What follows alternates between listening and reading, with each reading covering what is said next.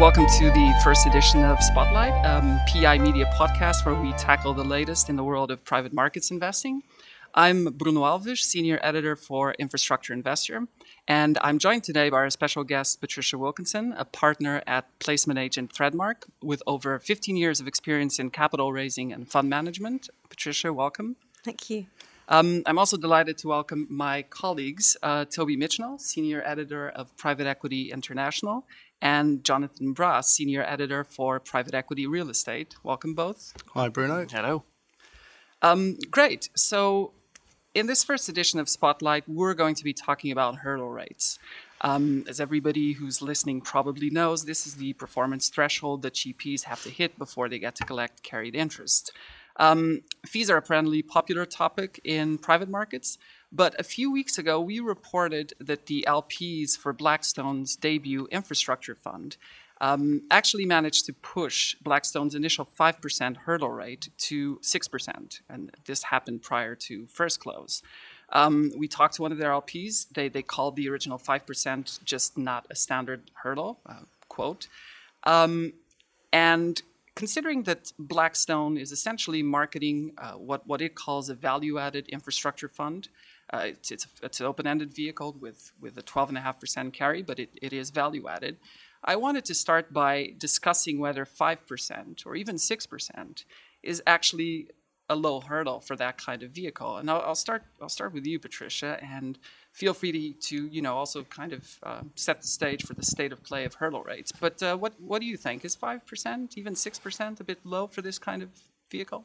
Yeah, well, I think it's probably worth starting off thinking about how we sort of thought that eight percent was a was a normal hurdle rate in the first place. And I think you know if we if we rewind thirty years back to the sort of the start of private equity when it first came over here, eight percent was the number that was chosen, uh, which I understand was because that was kind of the return you were getting at the time on the stock market. So investors thought that was probably a fair starting point. So that's really where the twenty over eight started. Um, as we know, like private equity is now very well established, and infrastructure and real estate, more emerging asset classes. I mean, they've been around about a decade now, and they rightly or wrongly just adopted that that eight over 20, 20 over eight model um, as their starting point too. And I think the question is, you know, is that an appropriate starting point for sort of arguably lower returning strategies. So real estate infrastructure, they have, you know, they range anything from low single digit up to, you know, double digit, you know, high teen double digit returns. Um, but also for longer dated funds. So infrastructure funds, you know, are well known for having 10, 15, or if not 25 uh, year structures. So again, is that model appropriate? So when you sort of ask me the question about, you know, is five, six percent right for for a value add open ended infrastructure fund? Um, I would say, you know, it's a difficult one to answer. When we look at a core fund um, in infrastructure generating, you know, or targeting a net return of around 10%, we might see, you know, typically see a, um, a hurdle of about 7% with a 15% carry. For those longer dated funds, core funds, 25 years plus, we see people now moving towards a yield based or an AUM based carry, so not this kind of hard hurdle, because of course it's very hard to predict where interest rates, inflation rates might be. You know, five years is hard enough, let alone 25 years. So we see people really moving towards that kind of structure now. Um, so for an open ended fund, I would probably have expected to see that kind of approach rather than a, um, a hard hurdle.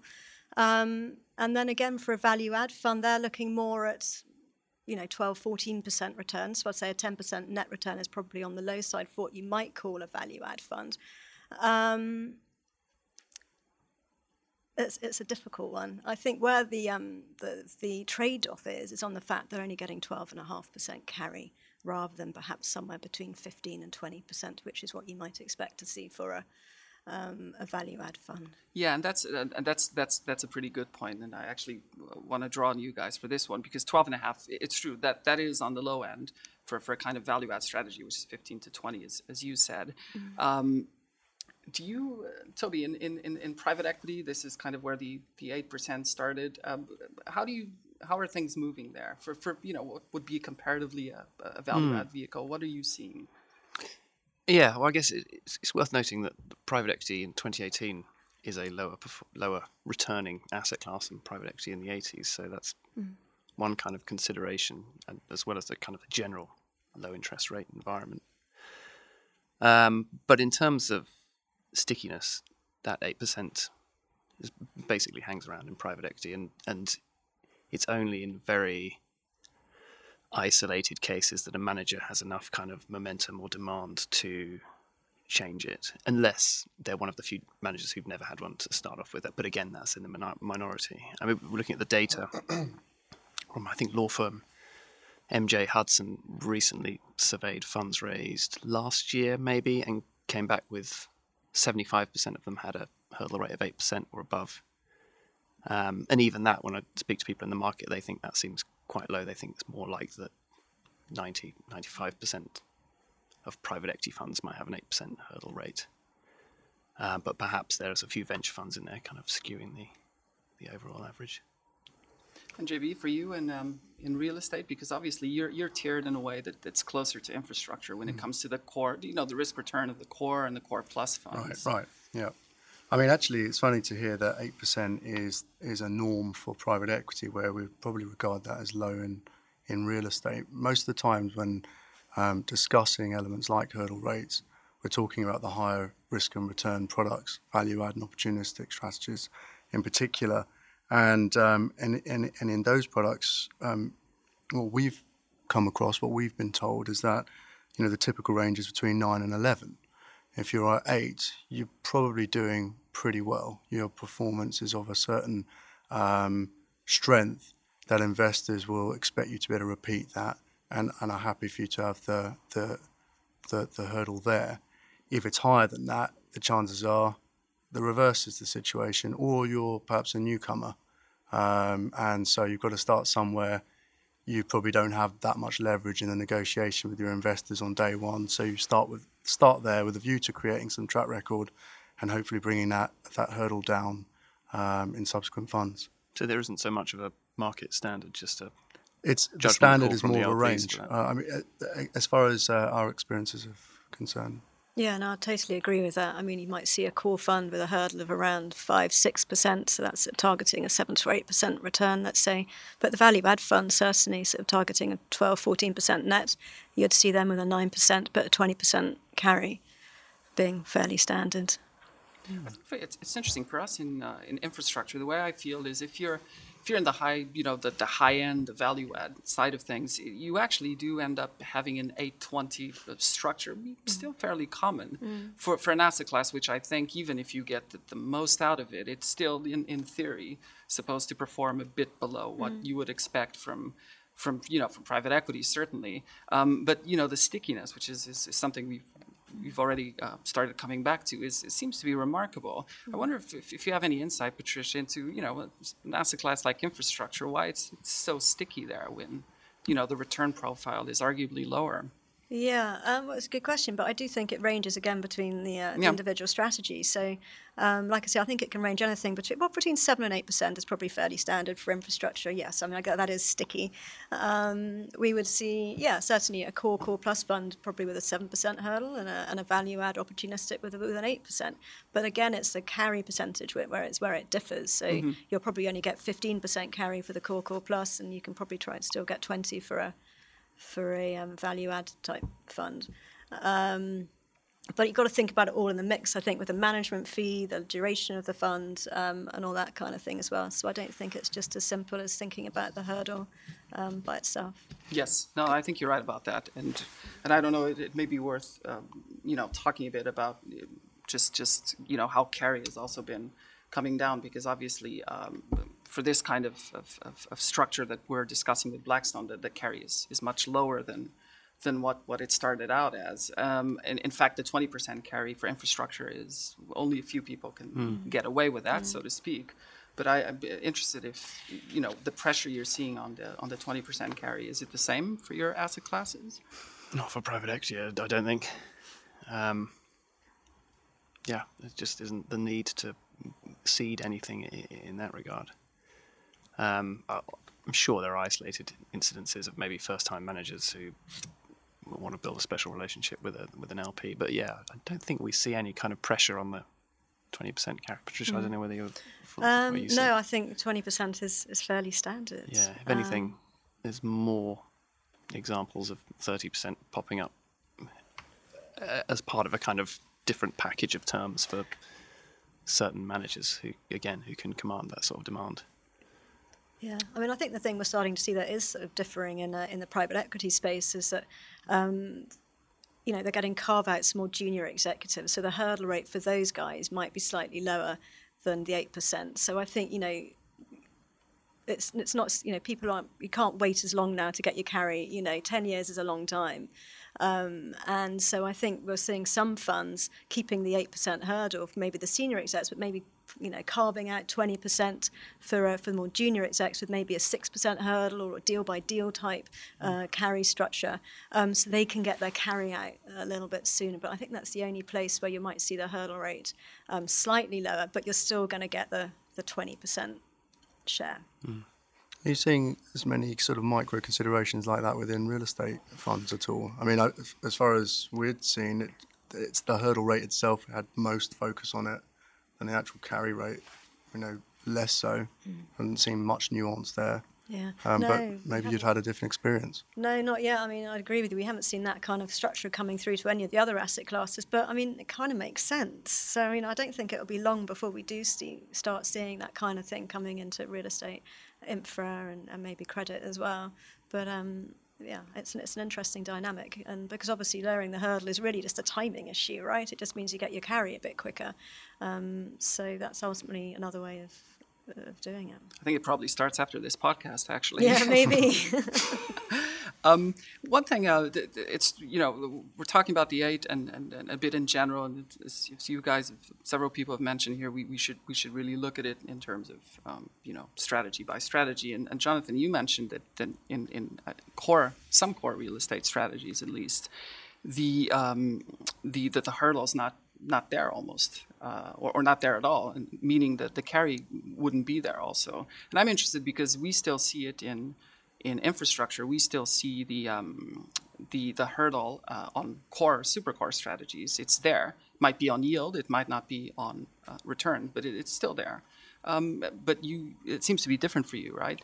Well, I think if we think about you know the original uh, purpose of these hurdles is, is it's an indicator of the risk um, that a manager is going to take on. You know, it, they they're going to target a, ter- a, certain return.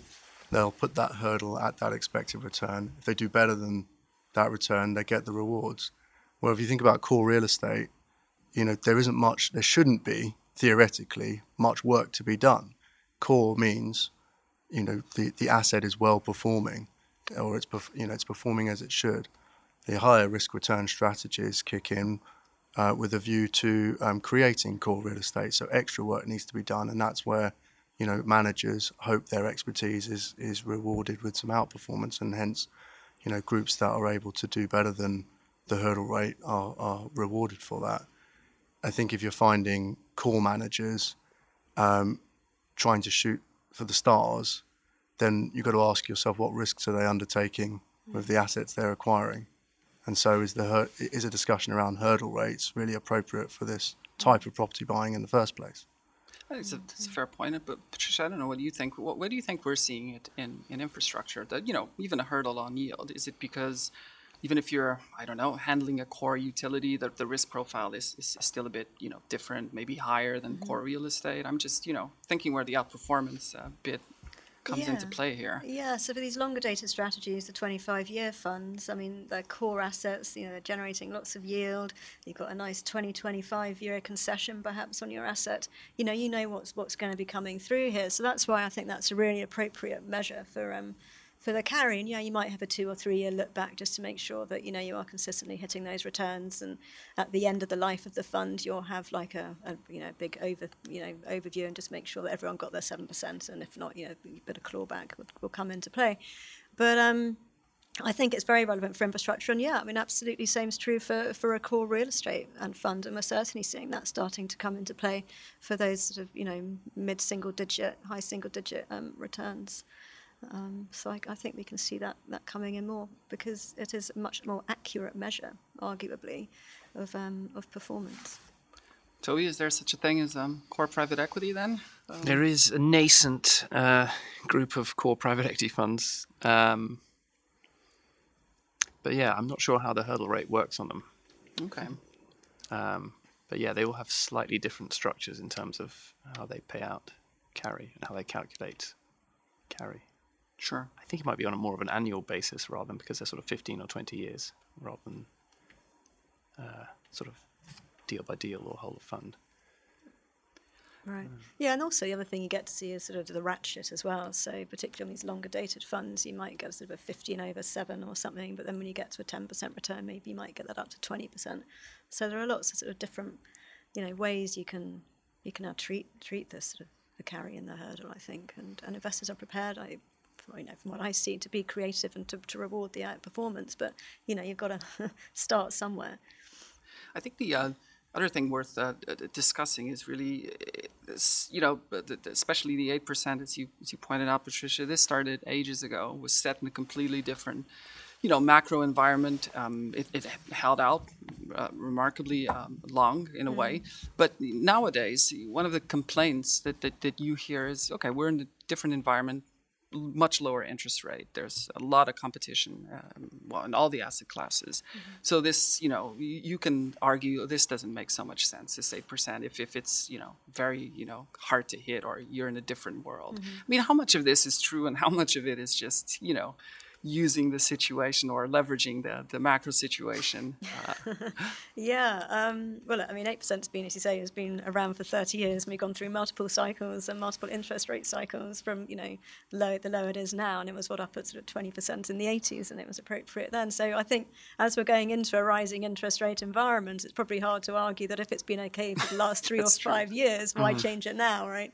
Um, so I think that's probably the struggle that, that we all face in terms of trying to get it down when interest rates are indeed increasing. And again, I think that's where you might start looking more at sort of yield-based strategies or or whatever. But you know, the um, the credit market obviously do it slightly differently. Differently, they're sort of getting a lower hurdle, you know, plus you know with a floating rate of CPI or Euribor, whatever it may be, and maybe that's a more appropriate model going forward. I'm all right in thinking though that you know when um, when that eight percent typical hurdle was was originally um, envisaged. It was a reflection of what you, what investors might be able to get on the stock market. Mm-hmm. Um, now, obviously, that changes as the years go by as well. Shouldn't the hurdle, in a sense, mirror what happens with, with equities? Yeah, I mean, it's, it's, one way of doing it, isn't it? But then it would always be moving it. I mean, would you want to move it throughout the term of the fund? So it's quite hard, isn't it? Because well, I mean, you set it now based on the last ten years as well, you'd be in trouble for the next. Yeah, exactly. yeah. Yeah, so that's the problem with these long, you know, closed end funds, ten years plus, isn't it? Trying to set it. So I think it would be difficult to to do that, but obviously nothing's impossible. No, no. I've I've always been intrigued as to what the actual the conversation looks like when you've got a GP who's got maybe twice as much demand as they've got fund size, so they can they can do what they want. Mm how do they just introduce the idea that um, actually we've had an 8% hurdle rate for the first eight of our funds this year. We're going to five or yeah. we're going to six or we're getting rid of it altogether. There's obviously various arguments you can make for doing that but it just seems to be tricky in light of the fact as i said it's been that way throughout various different cycles. Yeah. I mean it, it may be different but on some of the capital raisings you've worked on, have there been anywhere that they've been introducing a, a more GP friendly term that is a sort of step out of line from previous fund iterations, and, and how do you kind of present that as a as part of the package? Yeah, no. To be honest, we haven't really ever, you know, as, well, as long as I've been Threadmark, you know, widely tried to diverge from an existing, uh, you know, term like carry, and which is, you know, it's yeah, it's an important one, right? But it's probably the first one that GP talks about when they're sitting down to decide what their fund's going to look like and how they're going to structure it. Um, so no, we don't see people really trying to move it. I think if you were going to, you'd probably want to be having soft conversations with your investors for for a while before you sort right. of came out with the fund yeah. and just done offline. Yeah, exactly. just, just to work out whether it would be possible. Yeah, yeah, exactly. So um, it's it's a difficult one, but I mean it's it's a trade off, right? And yeah. as you rightly say, you know, when you're on, you know oversubscribed and you've got you know two times demand for your fund, you know, you can dictate the terms. And GPs, you know, it's a very hot fundraising market right now, and it's you know, in a, in a different environment, it's it's not going to be so easy to, to trade on those types of of economics. I don't think. I think there's a it's, it's, a it's a good point you make, Toby. There's a I suppose almost uh, should we go as far as saying there's a reputational risk involved in you know not so much maybe you know even in raising the question is is, is there a reputational risk here saying look we're um, we're going to go from eight to five and you know does that uh, I have a sense that never plays well with LPs, but maybe I'm you know well yeah. you know the um, you know the hurdle rate in real estate for, for us, and when we're looking at the health of, a, of an organisation, and I think they, they, you know, managers regard themselves in this light too. It's one of their magic numbers, and um, you know, inter, you know, beyond sort of in, in indicating the type of transaction they would undertake, it's one of the best indicators of, as far as how they're regarded by their own investors, or at least how they like to uh, demonstrate they're regarded by their investors.